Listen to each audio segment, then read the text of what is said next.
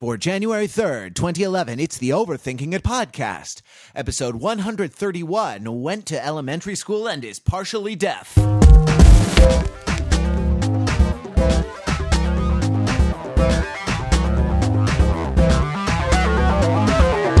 Welcome to the Overthinking It podcast, where we subject the popular culture to a level of scrutiny it probably doesn't deserve. I am your host, not that that really means anything. Matthew Wrather.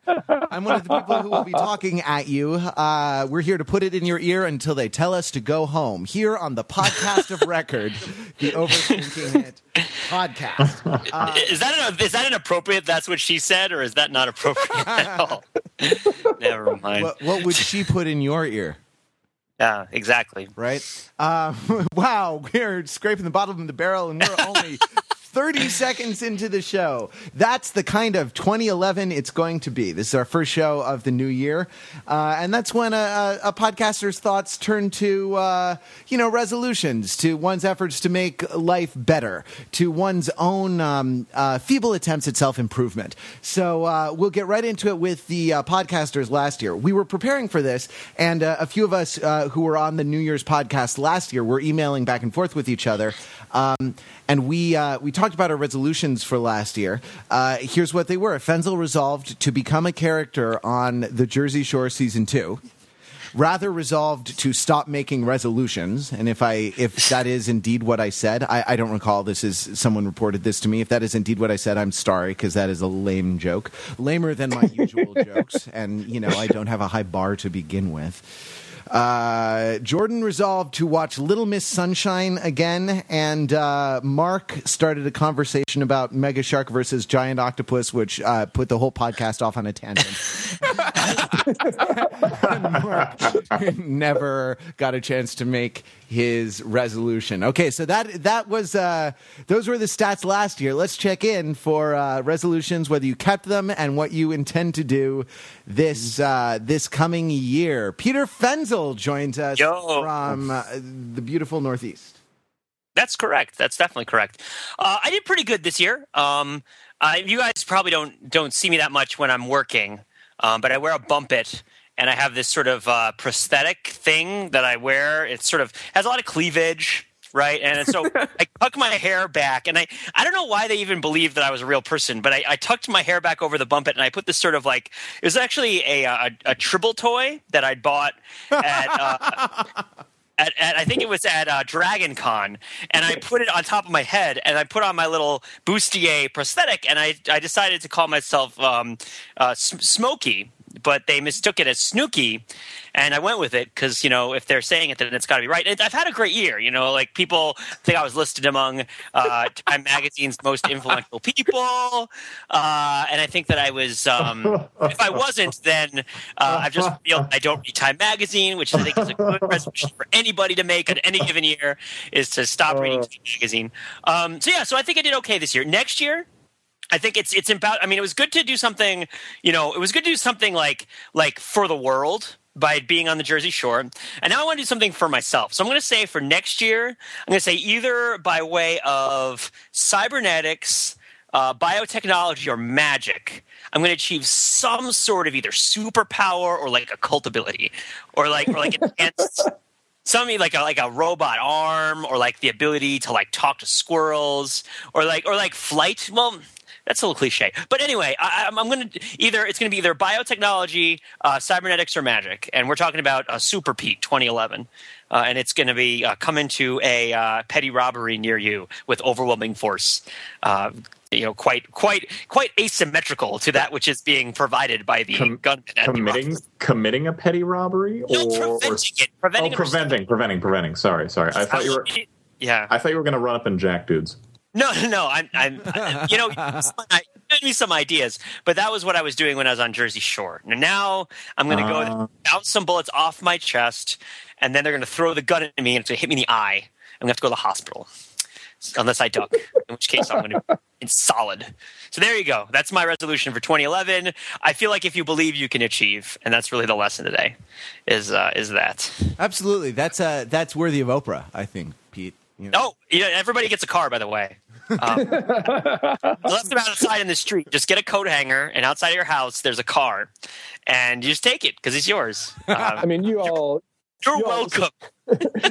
you all listening at home, of course, get nothing. But those of you who are here in the podcast studio with us, if you look under your chairs, you will Yes. find a car. That's correct. I don't know how I fit it down there, but magic. Am I getting an early start? You be the judge. Mark Lee is in beautiful New York City. Well, since last year I didn't get to make a New Year's resolution on the podcast, my resolution for this year is to prevent the Overthinking It podcast from getting sidetracked onto uh, tangents. kidding, kidding, kidding, Don't fix your butt can't cash, Maverick. Come on. kidding. next thing, next thing you know, I'm gonna, I don't know, like resolve to, uh, to to, Bring peace to the Middle East. Yeah, Is or that to, the, to is that the give- example that came to mind and you didn't want Yeah, to say no, I it was thinking more like might give- be controversial? That's leading the witness. Come on, guys. or like give give unicorns to everyone in the uh, Overthinking It live studio audience. Um, And you can also not gonna happen. Oh no. Okay, no. In all seriousness, I was looking. Actually, I had I compiled a list of not resolutions but goals, since I am of the corporate goal setting type. You know, milestones and crap like that. Um, I actually put together like a solid dozen or so uh, goals for the first half of 2010, and I com- I'm proud to say I accomplished about three quarters of them, uh, which is pretty good rate because these are pretty ambitious goals. You know, like putting on pants and things like that. Um, but one of them actually was to Daily? You put on pants daily? give or take uh, days. Um, The, did the thing not- is that he.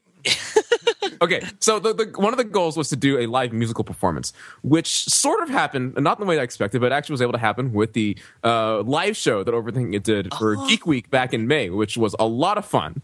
And after that, uh, you know, we we had thoughts of about doing another live show. Uh, we applied for a panel at Comic Con. We didn't get it. I don't know why, bastards. Um, well, they gave us a press pass, so I'm not really going to complain too much. Um, but no, but what actually is my resolution for this year and for uh, Overthinking as a whole is to get us another live show and put it on, hopefully in New York City. If not New York City, then I don't know, like Branson, Missouri, would probably be a good second choice for that. But uh, bring the overthinking experience uh, actually to a, an actual live studio audience. We're not going to give you unicorns, but we will do our shtick for you. We'll sing songs, we'll do presentations, we'll um, you know spin plates on our heads and entertain you in other forms like that. So that's my resolution for uh, myself and for oh, I just made on the behalf of you guys as well too. So I hope. That's okay. I'm I'm 100% behind you. And I will say And I will this say this as well. as well. Uh, Uh, someone's echoing. You. Yeah, but someone doesn't have their headphones on. Um, I'm sorry. I should I should have put that together. is what, is what my point was. I will say this also: if you can come to the door and recite the entire text of where the wild things are verbatim, uh, we will let you into that show free. How about how about, how about the Saint Crispin's, Saint Crispin's Day speech? Will that suffice as well? Too easy. Yeah, I was gonna say it's really For- tough. Maybe for the English majors on the podcast. Uh, yeah, but no, metrical. one of the things about metrical language is that it's easier to remember because it, you know, it has a beat. You know, you know what I mean? okay, fine. Make it where the wild things are. Start memorizing people. I was saying I was really impressed by Mark's ability to put on pants every day because he put them on a Kodiak bear. But I, I tried to shoehorn my joke in the middle of the conversation, and I feel bad, and I'm sorry about that, guys. I would have resolved to not do that anymore if I had any intention of holding myself to it, but I don't. So please continue, and I'll interrupt when I choose. sorry, guys. John Perich, Um, it- also in the Boston area. Hello. So I was not on the New Year's podcast last year, so I did not make a resolution then. So as far as you know, I held to it. And of course, my success was so obvious that I'm not even going to reiterate what the resolution was. My resolution for 2011 is to bring back the career of Rick Rossovich. I was inspired by this by uh, the the Top Gun reference someone made earlier, and when I was visiting Baltimore over Thanksgiving to say hi to the folks, I was home during the day and both my parents were at work, so I was watching TV and I caught Top Gun and the original Terminator back to back. And of course, the the unifying quality that holds them together and I think makes them such fantastic movies is, of course, Rick Rossovich. Uh, Rick Rossovich, who, as you recall, played Iceman's co-pilot in Top Gun and played the boyfriend of uh, Linda Hamilton's roommate in the original Terminator. He, he he gets beat up by Arnold Schwarzenegger when Cor- no, no, no. Schwarzenegger- Correction, correction. He was terminated. Get Was he it right. terminated? yes, he was. Yes, he was Terminator, but it, it, he wasn't shot. He was in fact thrown through a couple walls and a plate glass door, and just generally pounded a lot until he he died. So he goes out like a champ. He's not. It's not just one between the eyes and done. So, but since then, well, I mean, he did a lot of work in the '90s as well. But uh, his last big projects were, and this is per IMDb, uh, he was on Pac Blue, aka Pacific Blue, for those of you not in the industry, for about 50 uh, 50 odd episodes. He was in Chicken Soup for the Soul, but since then he hasn't really done much. So I am going to put Rick Rossovich back on the map this year. 2011 is his year. Gonna make it happen. Rico, you call me. Have my people call your people, or have your people call my people, or I, y- however this works. Ra- rather you have you live some people call, have some people call some people somewhere. Yes. I want phones ringing, and I want Rick Rossovich back on the big Come on. screen. Everybody, every day you're hustling. Come on. Every day, every day, every day you're hustling. Let's go. Get me Rossovich. By the way, that was from Rick Rossovich's Gentile brother, uh, rap artist Rick Ross, who sang that song. I would say that uh, that Rick Rossovich every day he's hustling a bitch. nice, nice, nice. You and I were definitely on the same wavelength. I was like Yeah. looking for the joke. The minute that name came out, I didn't even know who the actor was. I was just like, I was on Rick Ross's Wikipedia page, being like, which song is the joke there? Oh yeah. Which one did you have? A did you have a different one? You were going to say? No, no, no. That, every day he's hustling a bitch was mine. I just, you know, I I couldn't, like, I couldn't just let you have it. You know? That's very true. That's very true. I want you, I need you there, Jordan. I need somebody there to interrupt me and not interrupt me, but stop me from talking and Don't say tell other me that this is going to be the Avich podcast where we, you know, get a, get a filmography of some. He's a bitch. Burn him. He was on. He was on, he was on Pac Bluevich. Hey, but uh, before for a second there, I, I thought I detected the dulcet baritone of Jordan Stokes.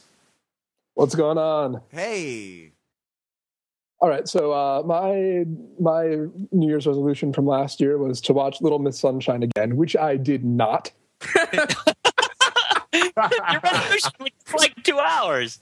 You could have This done it like you could have done it like yesterday. or two This year, uh, I decided I'm going to go with something slightly more ambitious, which is to finish my finish my PhD in music history. Good luck with that. I mean, yes, you can do it. yeah. Make sure you start. If I can put on pants, Jordan, you can do that. Make sure you start pushing the PhD thesis before you jump into it, because otherwise you won't be able to start it. You'd get that joke. Get your job. Yeah, yeah. Sorry, sorry. Uh, Man, that was just mean. Sorry about that. That was just mean. No, no, no. It's it's quite all right. Okay, okay. I, I, I deserve what I get for entering this field. Which one? The one with us, like the the Thunderdome here, and overthinking it, or like I, I meant academia. Really, though, it's oh. it's like well, both of them, both of them. It's a tricky a tricky intersect on the Venn diagram that is life. of, of overthinking it in academia. Uh, all right, I guess that just leaves me. My my resolution was uh, apparently not to have a resolution, which is um, which belongs uh, in in the same circle of Dante's hell that the joke "I gave up Catholicism for Lent" belongs in. And I uh, and I regret ever making it, and I apologize to our listeners, and I apologize to my fellow podcasters. Uh, I have failed you, and uh, I will do better in future. Uh, Is there, Can I- can I speak broad- up? is there some sort of broader category of unjoke that that fits in? That you know, my version of X is anti-X. yeah, it's called deconstruction. I, it's called it's called anti-drug humor, right? Or no? no that's, yeah, that's what. Well, when we were in college, that was the one. We were always making yeah, the joke that, that's that a dated. heroin is my anti-drug. okay, so you know, a- anti-drug humor. I like that. That's going to be my my thumbnail for it from here on out. Yeah, for sure. Um, my resolution for 2011 is to do something that I failed to do uh, in 2010, which is to watch one Netflix movie on DVD and return it, and get a new DVD from Netflix in return. Just one. I, yeah, yeah. I, I'm setting myself a modest goal. I, I watch a ton of I watch a ton of instant streaming. I have one of those little set top boxes from Roku, and it's just click, click, click, click, click. They they just put all eleven episodes of um, Law and Order uh, Special Victims Unit up on on Netflix instant streaming, and you know how I love child rape, but uh, all, all all eleven episodes? You mean all eleven seasons? I do. That's what I meant. Uh, I was gonna say, did, have we just been getting a lot of mileage out of the same eleven stories? Because the answer is yes, we have. I just, I just, thought, I just thought no one would admit it. Eleven is far too high, actually. There's like there's maybe the episodes.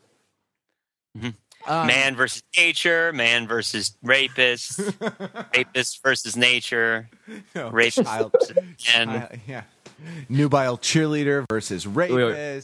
What, what about rapist versus rapist? Have you ever done that? Oh yes. Oh, I mean, you, you get I am the fool for question, even questioning that. you get that more on Oz, which is the other show that the entire cast of SVU is on, other than SVU. But Yeah. you get it on SVU on occasion. those I wanted to see how their work is affecting their relationships at home because that is a hard 10 years right there. Like that is tough.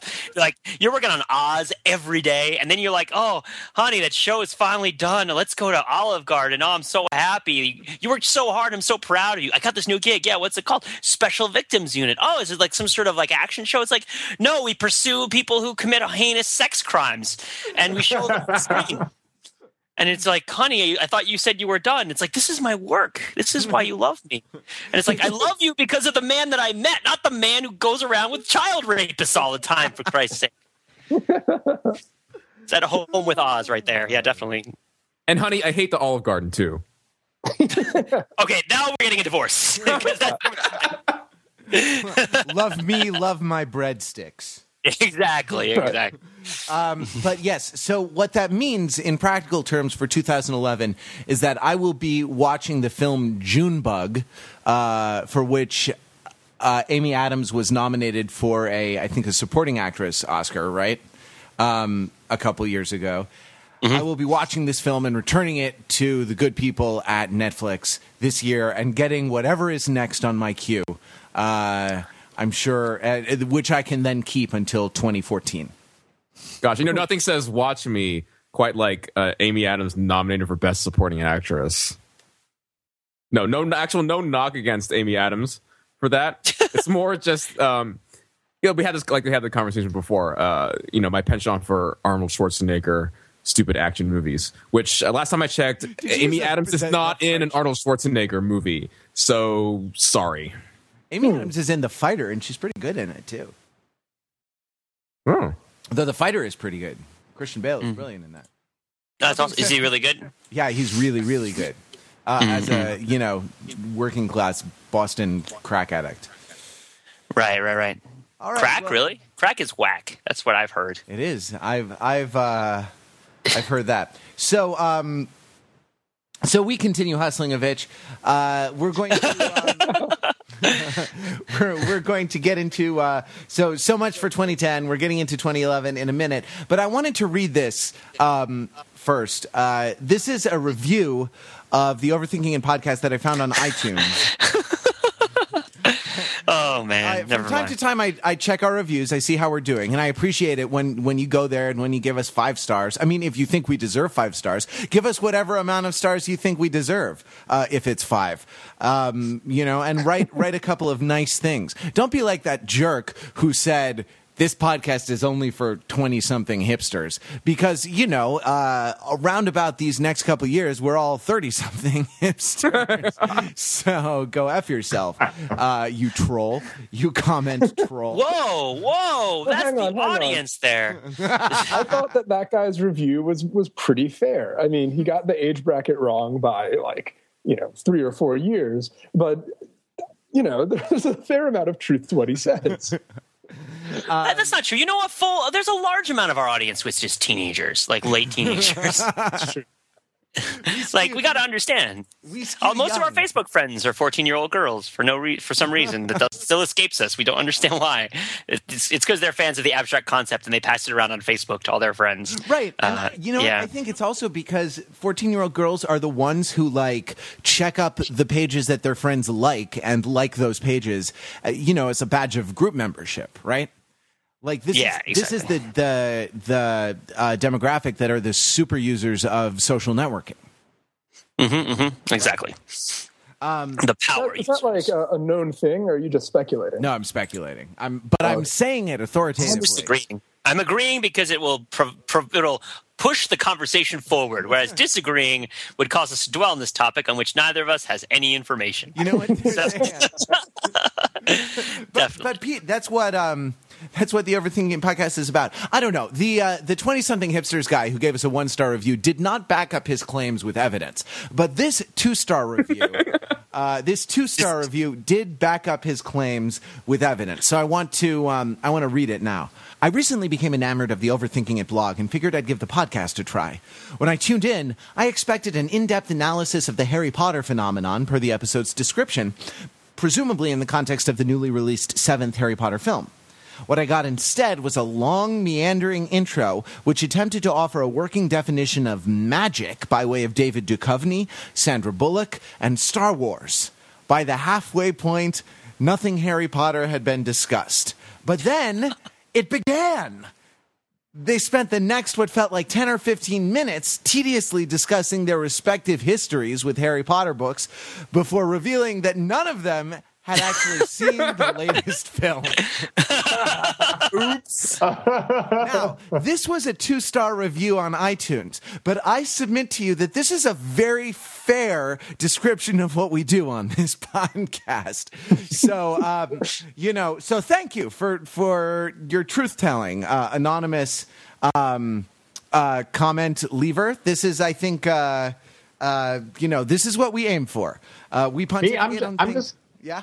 I'm surprised and flattered that we got two stars out of that. I mean, I wonder what I wonder what this gentleman. I'm sorry, I'm presuming it's a gentleman. It could could be a lady as well. But I wonder what this person would would have to hear for us to get one star. Like all of that plus denying the Holocaust. I mean, what what, what does it take? I think they have to find us not sexy in addition to us being irrelevant. Right. But in fact, and sexy. And the sexy gives us one, uh, two stars. That's that's solid. That's that's the extra star right there. Now, now, to be fair, and I do like to be contrarian on this podcast because it provides something interesting to talk about. Um, I was recently introducing this podcast to someone who had never heard an episode before, and the first episode that came to mind, there were two that came to mind. One was uh, our Inception podcast, and the other one was our Avatar podcast. And I've always sort of maintained that our best podcasts are when we have, well, shockingly, have all seen the same movie and are all kind of like really excited about it. And that gets us going and we really unpeel a lot of different layers on the topic. So all this to say that I think there, act, there, there is some validity into what this guy is saying here. And I don't want to totally discount the perspective of, well, you know, when people talk about a movie that they haven't actually seen, it's not quite as interesting as if they had actually seen it. I know, shocking concept, right? Just putting that out there, you guys. That's, I think this is actually a good question to turn over to our audience. Let us know in the uh, in the comment thread. Do you think that we should have standards of quality that we try to meet? Oh, that that's a pretty dangerous question right there. Let's let's let's backpedal that a little. Uh, I well, I- well, no, I, I I take that back. I mean, it is a legit question, and we, we should address it. I mean, we'll we'll ignore you, but, uh, but I, I'd like to know what you think. We'll, probably, I we'll would- probably make fun of you behind your back. I, would I would be more curious to know that I, I agree with I agree with Mark that the podcasts where we're all on board with the same topic tend to be, in my opinion, tighter and higher energy and generally more productive than the podcasts where we're coming in at various stages of information, or in the case of Harry Potter, where none of us were familiar with the source material. But my question to the audience would be: Are so? I guess if you have a spectrum where you know, on a scale of one to ten, where ten is most cohesive, where we've all seen the topic and we all hit it point by point, and where one is least cohesive, where we where we tangent, you know, at, at the most frequent level as we ever do. Uh, are are the are the podcasts that trend more toward one substantially weaker than the podcasts that are on the the cohesive end of the spectrum, or is it like, well, sometimes they're sometimes they're all over the place, sometimes they're focused, and you take you take one with the other. Like in other words, are the are the tangential ones worse in your eyes, or are they just part of the flavor you get when you sign on to the overthinking at freight train, ramming down your headphones into your brain pan? In other words, I, I want someone to put together a two by two matrix or a four quadrant graph, which one axis is the cohesiveness of the topic, and another axis is the quality of, the of the of the podcast, and scatter plot all of the episodes and see where uh, the most concentration of episodes are. Then then we'll have the answer. I mean, I'm going to share a conjecture because that's what I, I, like to do is just make make things up and say them. Hmm. Uh, is that I think that even if the focused ones seem better, part of why we're scattered is that uh, there are certain times in which were we to do a focused one, it would be really bad. And I think that there are times where we start doing a focused episode and we realize we have nothing to talk about, so we audible into something else, right? So it, it's one of those things where it's we only hear the focused episodes that we have the material to support. There are all these no, exi- these non-existent hypothetical overthinking it podcasts in which we do talk about Harry Potter for for an hour uh, that having seen the movie that are terrible, but we spare them, spare you them because uh, because we know while we're recording it when things start going wrong. I mean, that's my take on it anyway. I don't know about like you guys. If, if, you were to hear those, you'd sit there at the end of it, just a, a shattered wreck of a human being, and, and uh, turning to your roommate, you would weep and say, like, if only I could go back in time. Yeah. You know, like, and stop this podcast from happening. You and never to that, I can to that I can only say you're welcome. well, it's it's like it's like Philip it's like a Philip K. Dick novel. It's like Man in the High Castle, which is about you know an alternate future where the Nazi or where the Axis wins World War II, and you know the characters in that novel grapple with the fact that they may be living in an alternate reality. So you podcast listeners must grapple with the fact that you may be living in an alternate reality where the best of all possible podcasts have already been chosen, or are perhaps living in an alternate reality where the best of all possible podcasts have not been chosen. Which is it? How can you possibly tell? Ah! We also do record additional podcasts in each of the uh, fifth through 10th dimensions of string theory, which exist uh, an infinitesimal distance away from our own visible dimensions, but which you can get on iTunes if you go on iTunes. yeah. although, although I should warn you, they're really hard to download because they are infinitely dense and yep. are only about one ten trillionth of a second in duration. They also spin really, really fast. basically, basically, you just hear Fenzel go blah, and it's done. yeah, which is sort of uh, there's that's what she said. Never mind. Infinitely dense. That sounds like some of the podcasters. Sorry, I guess the, I guess the moment had passed. No, no, I'm I'm weighty, but I'm also voluminous, so my density is only average. I um You know what? We got some good comments for last week when we talked about exactly nothing. Yeah, you guys brought the laws. well, we had fun and it was funny. And we talked Silly about in a good way. Thank yeah, you, definitely. Mark Lee. Yeah. I stick my neck out for no man, but I would stick my neck out for you. uh, um, Great. Uh, all right. So uh, uh, John has an announcement about the uh, the winner of our Twitter contest, the second um, uh, the second uh, stage of it. Yes, that's right. I do. One second. Let me just pull that link back up. Mm-hmm. Yes. So our the second stage of our Twitter contest, which started I guess technically on the 14th, when we ended the first stage of the Twitter contest, had all of six entries this time. So nice work, guys. Uh, thank you for, for tagging along. And the winner, randomly selected just now by rolling a die with more than six sides, uh, you know, uh, it was the first thing I had, was Ryan Ongaro. Ryan, whose uh, tweet uh, was that his favorite post of 2010 was the Overthinking.com article about Kanye West's SNL appearance, which coincidentally was written by me but had nothing to do with his selection. I really promise. sure, it didn't. This was he supposed also, to be random.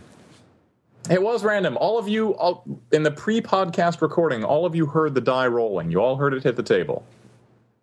It's true when we uh, when um, John determined the first the first winner, uh, I wrote him and I said, "Well, we we had promised it would be random, right?"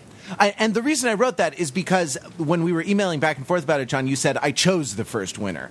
Um, and I, I, you know, my hypersensitive ear attuned to, you know, nuances of uh, of you know William the C text of Langland's Piers Plowman uh, picked up on the word choose, and I thought, well, uh, we said it would be random, right? And you were like, it was random, and I wrote back and said, how'd you choose it then? And uh, John wrote back and said, uh, I I rolled a d twenty to, to, to So, so basically, ra- rather compose this long email string just to coax me into saying that I owned a twenty-sided die, which you know he could have just asked. and then and then I wrote back and said, nerd, which I That is What's wrong with owning a 20 sided die? I mean, a perfectly normal people own 20 sided dice. Tweet, yes, tweet. uh, Now, uh, wait, did we already announce the winner? Yeah, we did, right? We- So, yeah, uh, yeah. So the, the winner the winner is uh, Ryan Ongaro. Ryan, if you're listening, and we'll also repeat this. We'll repeat this on our Twitter feed and in the in the posts on the site as well. Ryan, please send us your uh, shipping address and which flavor of Overthinking It T-shirt you would like, and we will ship it to you. and now, size. if on the other hand, uh, you'd, Oh you'd yeah, like and size, to, size. Send that if to, you'd like to roll, Would you like to go double? If you have a saving throw against, yeah, against receiving an overthinking it T-shirt, then uh, let, it, now, let us now is the time. yeah, um, and we'll mail you half a shirt. Uh, yeah. The um, uh, the it's an overthinking it shirt of dorkiness plus four. Man, so Perich got to choose the choose the winner. No, he didn't. And he didn't, was he didn't choose the winner. This is the thing that that that kind of like uh, made me worried before. It's it's not that he chose the winner. He determined the winner. I'm I'm just saying that no one man should have all that power. Is all I'm saying. Uh, boo. Actually, no. Wait, it, it's regarding an article of mine. So, yay! Well, that- that's what the article was about, right? Was the Kanye Yes, West? that, that, it was about the Kanye West song "Power." yes, exactly. Speaking of which, if this is 2010 review, has anyone listened to Kanye West's "Beautiful Dark Twisted Fantasy" yet? Oh God, no. I haven't actually. I would like to. I hear nice things about it. No, I don't. I haven't don't heard know him that it. well. Oh, you mean the album of that name? Well, no, but the thing is, Wrather, if you listen to the album, apparently you will know him significantly better. Really? Well, yeah, I- mean, this is this is something that's been observed about Kanye West in the past. So th- I am not the author of this, but one of the things about Kanye is that he, you know, he's very he's been very confessional this year in particular. Actually, over the last couple of years, and the album is very much in that same vein. It's very much just Kanye West talking about what it's like being inside Kanye West's head with the usual, you know, high production values and and decent quality lyrics that he's known for. So so yeah, that's so yeah, as I said, if you if you listen to Kanye West's My Beautiful Dark Twisted Fantasy, you will get to know Kanye West I don't know, better than anyone who listens to this podcast knows us, for instance. Is this the first album of his that isn't uh, named with a theme of a sort of arc of a somebody with a difficult and uh, sort of um, what's the word that I'm looking for? Uh, inter- oh, it's not intermediate. Uh, ah, gosh, the one where it starts and stops and starts and stops. Intermittent. intermittent. Thank you. Someone with an intermittent college education experience, because that's like what is what his album names generally refer to, right? H- how do you mean? So Oh, let's see, um, college dropout, late registration, graduation. Yep. That's that's the arc of the college student right there. Next is 808s and heartbreak, which Oh. I don't know if 808 is a reference to like you know extremely high level graduate courses. And No, heartbreak. 808. We talked about this. 808 is the drum machine. It's in Like a G6, right? Ah, Yeah, yes. but I, I like, I really, really like uh, the alternate It's etymology. level, The folk etymology. Yeah, do, do graduate schools even offer 800 level classes? Oh, let's let's go around the horn and, and what is the highest number course that you've ever taken in any education institution? Yeah, go for it. You go Oh, first, okay, Matt. this is going to blow your mind. Uh, Pete, can I tell you what it is? Sure. It was a number that is larger than 9,000. What? It was like How is that even fun? That's not possible. It's not possible. I just broke my headset. I'm using the uh, mic on my computer because I broke my headset in my hand. anyway, what was it? 9001? Like 9,036. There was a 9,000 series. All of those courses were over 9,000. That's crazy. How Uh, about you, Matt? Uh, English uh, English 985 at Yale. Stokes' class obliterated you. It could have destroyed the planet. I know. Yeah, But- yeah. I, You're a farmer with a shotgun, man. Farmer with a shotgun. awesome, awesome. And you know what 985 was called? Poetics. Poetics. I don't even know what that word means. I don't even. I don't want you to define it either. Just don't. Uh, no, sir, I'm not interested. Yeah. it's, basically, it's basically about opening a bottle of red wine and putting on Sade. That's really all they did. oh, it's such soulful music. Hey, let me sit down. Let me rub your shoulders. So I have, I have a question for the for the panel. Uh, is it good that by listening to Kanye West's music, you get a better sense of who Kanye West is? Like, can, can we say that that always makes music better? That it gives a, a like a closer view of who the artist is? I mean, I would say no, right? But I guess I guess you have to decide what it is you think music is trying to accomplish. But like, if if like uh, you know, if Beethoven's Fifth was like, you know, da da da da, went to elementary school and is partially deaf, you know, that's not music. uh, like, there's some music for which the aesthetic goal is not uh, advanced upon by the addition of information um, like like right because i mean i don't know this also raises the question i'll let other people address the, the the core question we just asked but it raises the question of like semantic content in music right? Because mm-hmm. semantic content is not essential to music. Semantic content being anything that res- res- has a sort of signifier signified uh, textual relationship. Yeah, any, right? anything that you can say in other words, right? That's a good way of saying it. That's a good way of pointing it out. Definitely, you know. So like you know anything like like like a G six has semantic content. It means that there is mm-hmm. something, and then there is a state of resemblance, and then there is an airplane. Um, and yeah. these things are not present in certain kinds of music. actually, you know, there there are some controversial theories that claim that expensive airplanes actually lie at the end of every signifying chain. You know, really? oh. that, that, that, that is in fact what Beethoven's Fifth Symphony is about. it's about rolling on dubs. Is that what it is? Is getting getting his golf and uh, yeah, it's like uh, da, da, da, da, da, da, da, da, da, da, da, you can have whatever you like. Yeah, yeah. you can have whatever you like. Excellent. Yeah, Mozart's all about that ish. maybe that's what Amadeus is about. They should make Amadeus with fifty cents. That would be great. Anyway, that'd be interesting. Anybody else have any other topics on the subject? Uh, opinions on the matter? Well, I'm curious. Well, I mean, uh, John, you brought it up. Like, what do you think about it? Well, one of the things I wanted to bring up earlier, uh, Jordan, which uh, is sort of an answer to your question, it's tangential, but I'm going to wedge it in anyway and try and make it work, is about the recording careers of hip hop artists in general. Because typically it's a it's a hip hop artist's fourth album that determines whether they're going to whether they're going to go the distance uh, or if they're going to have any sort of long term success at all because of the way recording contracts work. Uh, uh, there's an artist's first three albums. There's their first album, which is the one where they get the most promotion and the most advance for, and they typically take a lot of upfront money for that. And then the second and third albums are typically done to. Uh, they typically have to defer the royalties in order to pay back the advance that they earned off the first album. So the second and third tend to not be of as high quality, and indeed, you often get to the point where the third album is almost done under duress. And so, Mark, it was you who observed that you know, Kanye's first three albums were his college theme ones. And after that, his fourth album, you know, 808s and Heartbreaks, it, it's you know, it was it was well it was well acclaimed, and you know, it was sort of a change in theme from those first three. So perhaps uh, perhaps it was done it was done this in the same vein. Although I'm not specifically sure if that's true in Kanye's case because he I, I, don't know. And I'm I'm checking Wikipedia as we talk about this, but you know, Kanye as a producer in his own right, and you know, owner of the the Good Music record label, doesn't he? I guess he's technically producing them himself. Like, were they? Were, was he contracting to himself? I don't. I don't know. I'm looking on Wikipedia now, not seeing any answers. But mm. in any case, that's that's true of a lot of rappers. In that you know their first album is the big hit, second and third are kind of disappointing, and typically they fall off the map after that. And if they have a fourth album at all, that's that's usually pretty astonishing. Yeah, so now I was looking, I was looking up at some examples just to sort of because this arc actually you can.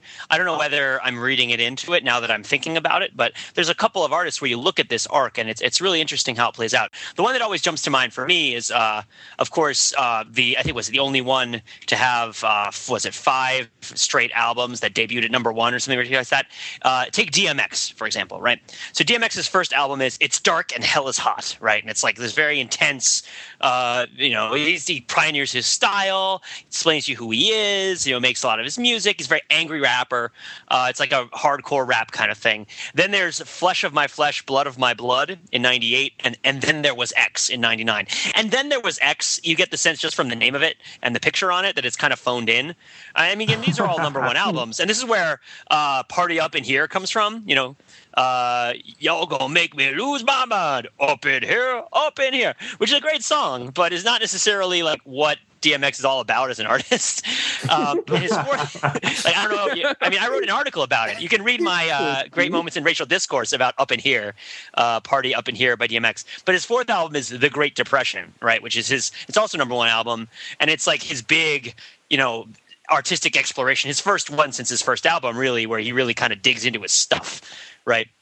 And then the other one I want to look at was Snoop Dogg because he's another great example. Because Snoop Dogg is definitely a guy who had like multiple different music careers. Where and his first three albums are all with Def Jam, and his fourth album is where he moves to No Limit. So it's cool to know that there's a reason why that happens. And I didn't know it's because of these these terms, right? These like three year, these three album terms. And his fourth album is "The Game Is to Be Sold, Not to Be Told," which is the first uh, Snoop Dogg album to use a misspelled word which would become a, a trademark of Snoop Dogg as he rediscovered himself, as he moved away from being a gangster icon and towards an icon of misspellings and doggerel. Ooh, doggerel, D O G G E R E L. That's great. Doggerel, by the way, for people who aren't familiar, is like a, a word for uh, like low quality poetry, like and not just not low quality. I mean, how would you define doggerel, Matt? Um, it's uh, well, there there are some technical definitions and, and some less technical definitions. Yeah. The the less technical definition is that it's it's silly poetry that you just kind of dash off. You know what Yeah. I mean? So so if you're going to write a poem uh, to some people because you happen to know them. Thank you, Pete. That was a pity laugh, but I'll accept it. no, it's not a pity laugh. It's a laugh of recognition that I've done that in the past. You know what I mean? If you like, if you write a dumb poem on a PowerPoint slide, uh, you know that's doggerel. Uh, the technical definition is that it's it's rhyming verse uh, that is unmetered or that has an irregular meter. Um, so okay. you know. And there's and uh, if you look at Ogden Nash, he was sort of the master of this. You know, Yeah. the line lengths are sort of are comically varied. Are are very. Well, the man loves an Anapest. That man never saw an Anapest he didn't like. That's for sure. I never saw an Anapest I didn't like. Am I right? High five. Oh, I mean, this is yeah. Maybe if he's five three. I mean, one oh, boo. short, long, long, short, short, strong, weak, weak.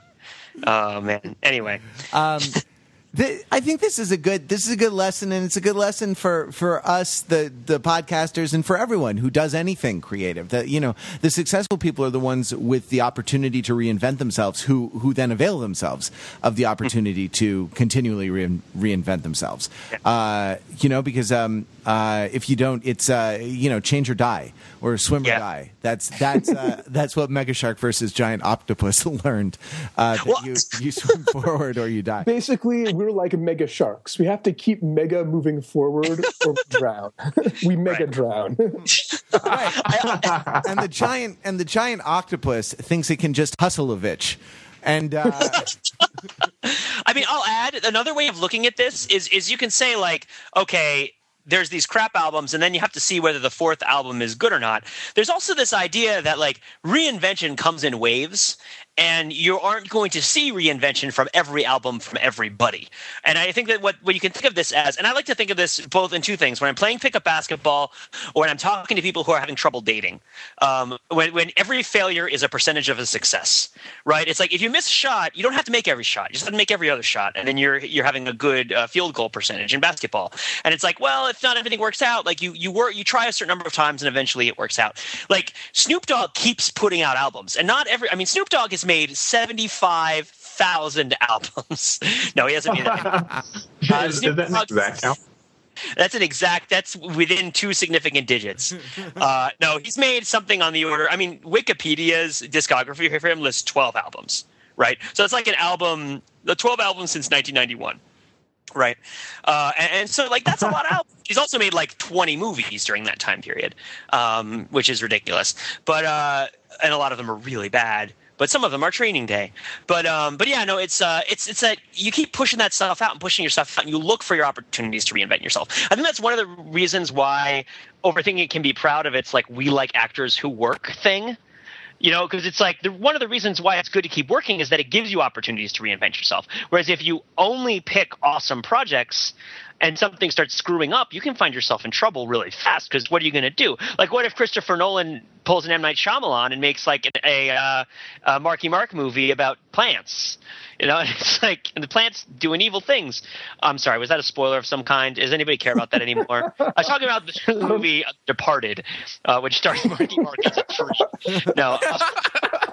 I you guys off sufficiently so I haven't spoiled anything. But no, it's like I was, I was talking about uh, Paul Rudd recently with some friends on, on an email conversation that John was part of.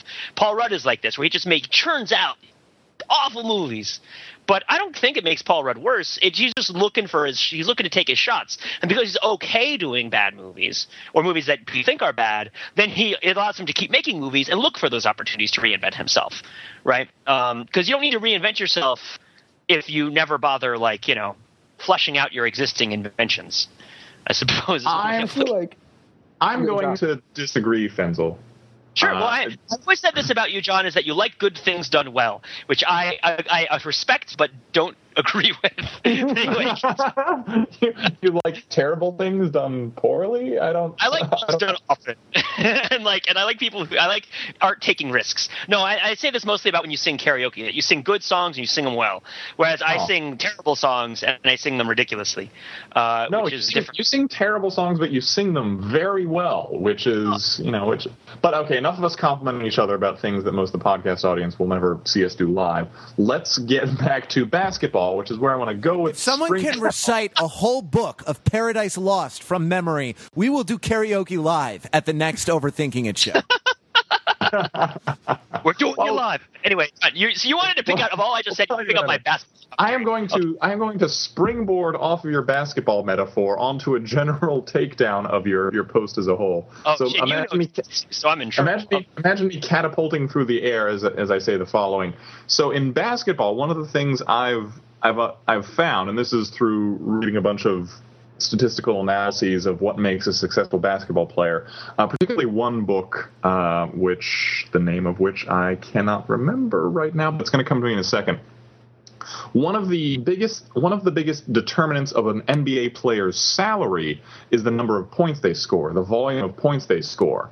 But the one of the biggest determinants of how much a player contributes to a team's winningness, and this has been broken down, just in better words than winningness, is is their shooting percentage, their field goal percentage, not how many points they score.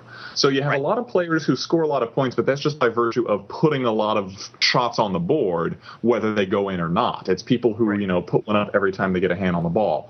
Whereas the the players who actually contribute the most to a team's wins are the players with the highest field goal percentage, and also the players who uh, commit the fewest turnovers and who capitalize on the most turnovers. In other words, who get a lot of rebounds, get a lot of steals, etc. So, and to take this back to Paul Rudd, Paul Rudd, you know, you can say he's putting himself out there and giving himself opportunities to do a lot of bigger things but he's also missing a lot of opportunities to film better movies by wasting weeks and months out of his life filming "I Love You, Man" or I don't know what's what's some other terrible Paul Rudd movie. Well, uh, the, the one that's out right now is "How Do You How Know?" Do you know? Reese yes, Witherspoon exactly. and Owen Wilson. Yeah, exactly. He's wasting weeks and months out of his life filming these that he could be spending, I don't know, doing some critically acclaimed HBO drama or some amusing web series or something like that, or you know, the, the stuff that uh, the stuff that James Franco is doing. You know, he hasn't been you know, completely in the public's eye every every minute of every day since Freaks and Geeks went off the air, but he's built up a lot of cred just by choosing his projects with, I think, some degree of care. Mm-mm-mm. Yeah, I mean, I, I think that there's definitely a point there, but I will ask. I'll add this there are if the difference between a basketball player who's paid a lot of money and a basketball player who wins championships is that the basketball player who plays a lot of who, who gets paid a lot of money, who's seen as good, uh, takes a lot of shots and scores a lot of points. So there, there's another difference between the basketball player, whereas versus the other one who takes fewer shots or fewer bad shots and, and makes their points count.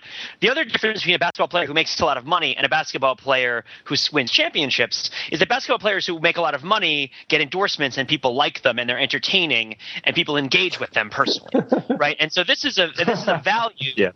that I that is more important to movie stars than it is to basketball players right it's like it's like it is and, and musicians it's more important that your public uh, public see you out there like you know maybe for in terms of making money as a basketball player maybe that one crazy dunk is worth two shots from from the uh, from from the high post. Now, as a basketball player, I would say this is terrible, and I, and I would say like, no, you want to work on your fundamentals and you want to win games. I'd rather have the person on my team who wins games, and I've always been a fundamentally oriented basketball player. Play hard defense, avoid turnovers, take care of the ball, all the other stuff.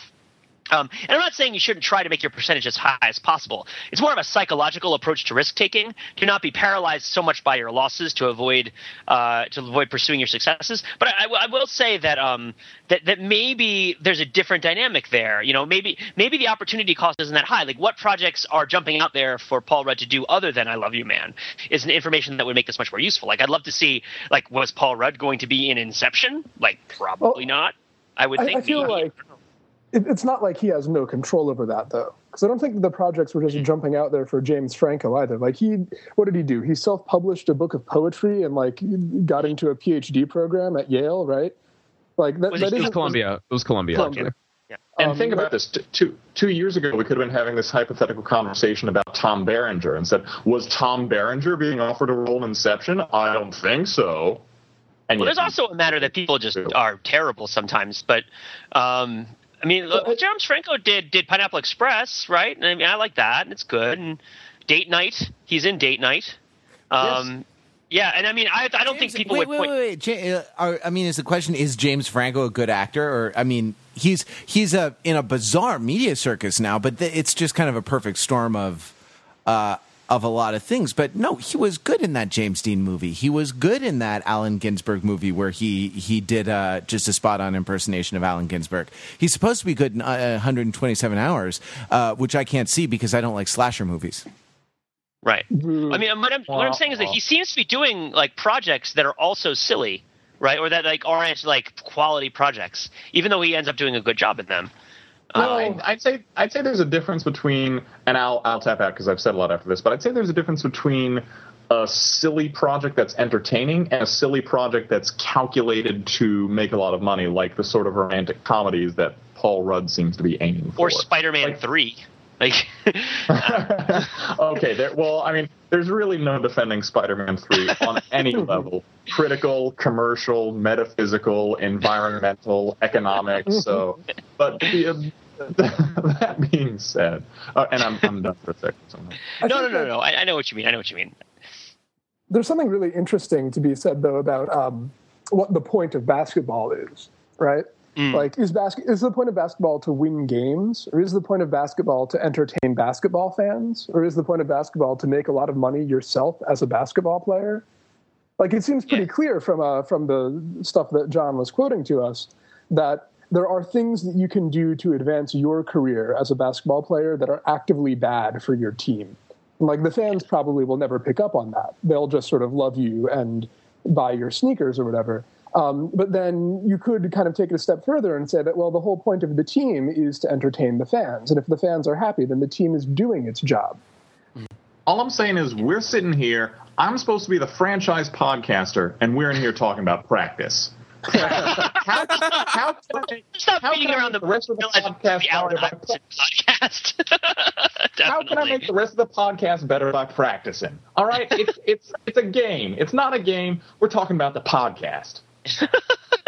I'll, I will say that I one thing I really want to do this year, and if anyone wants to get in on this with me, I'm totally down. Is I really want to see the Harlem Globetrotters. Uh, I've been wanting to do this for a number of years now, and like I, it's like I'm fascinated by these strange forms of native theater, like indigenous theater of America, which pop up here and nowhere else, like pro wrestling. Well, pro wrestling they're in other places too, but uh, but like pro wrestling and like comedy basketball and stuff like that. Like I really I think they're coming to Boston in March, so I think I'm going to go try to see the Globetrotters. The tickets are kind of expensive, um, but if, if anybody wants to go see Harlem Globetrotters anywhere they go and report back, we can live tweet it or something. Because that, that just seems to me like such a ridiculous, like wonderful thing. Um, I don't know. I don't know. So we, uh, well, maybe we could make it an overthinking it outing. Maybe we could all meet for a beer after the. Um, maybe I, maybe that's something we can do a video on. That would be kind of exciting. Do a, be- vid- a live video blog from the Harlem Globetrotters. Yeah, maybe would- there'll be some video on overthinking it next year. That Yeah, would be yeah. fun. Um, all right. Well, we'll leave the conversation there. If you want to join it, you know what to do. You can email us at podcast at overthinkingit.com or call 203 285 6401 or text at the same number 203 285 6401. But no one really does that because it's discouraging that we never do listener feedback episodes because we always have some bullshit that we want to talk about.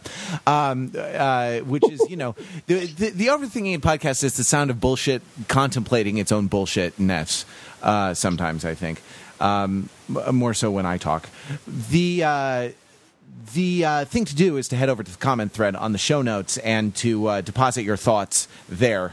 Uh, deposit your your load of thoughts into a comment um, Hey. because that's where the uh, that's where the interesting discussion starts to take place. What site is that? You ask. Why? It's the 2011 World Champion website www.overthinkingit.com, where we subject the popular culture to a level of scrutiny. It probably does.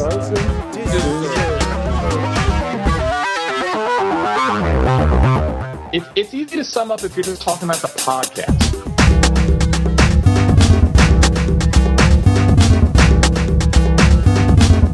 Sitting here, and I'm supposed to be the franchise podcaster, and we're talking about the podcast. I, I mean, listen, we're sitting here talking about the podcast, not a show, not a show, not a show, but we're talking about a podcast, not the website that I go out there and die I'm for and the Denver every Nuggets. article. You know, the Denver Nuggets have a podcast, John. write every article like it's my last, but we're talking about the podcast, man. How silly is that?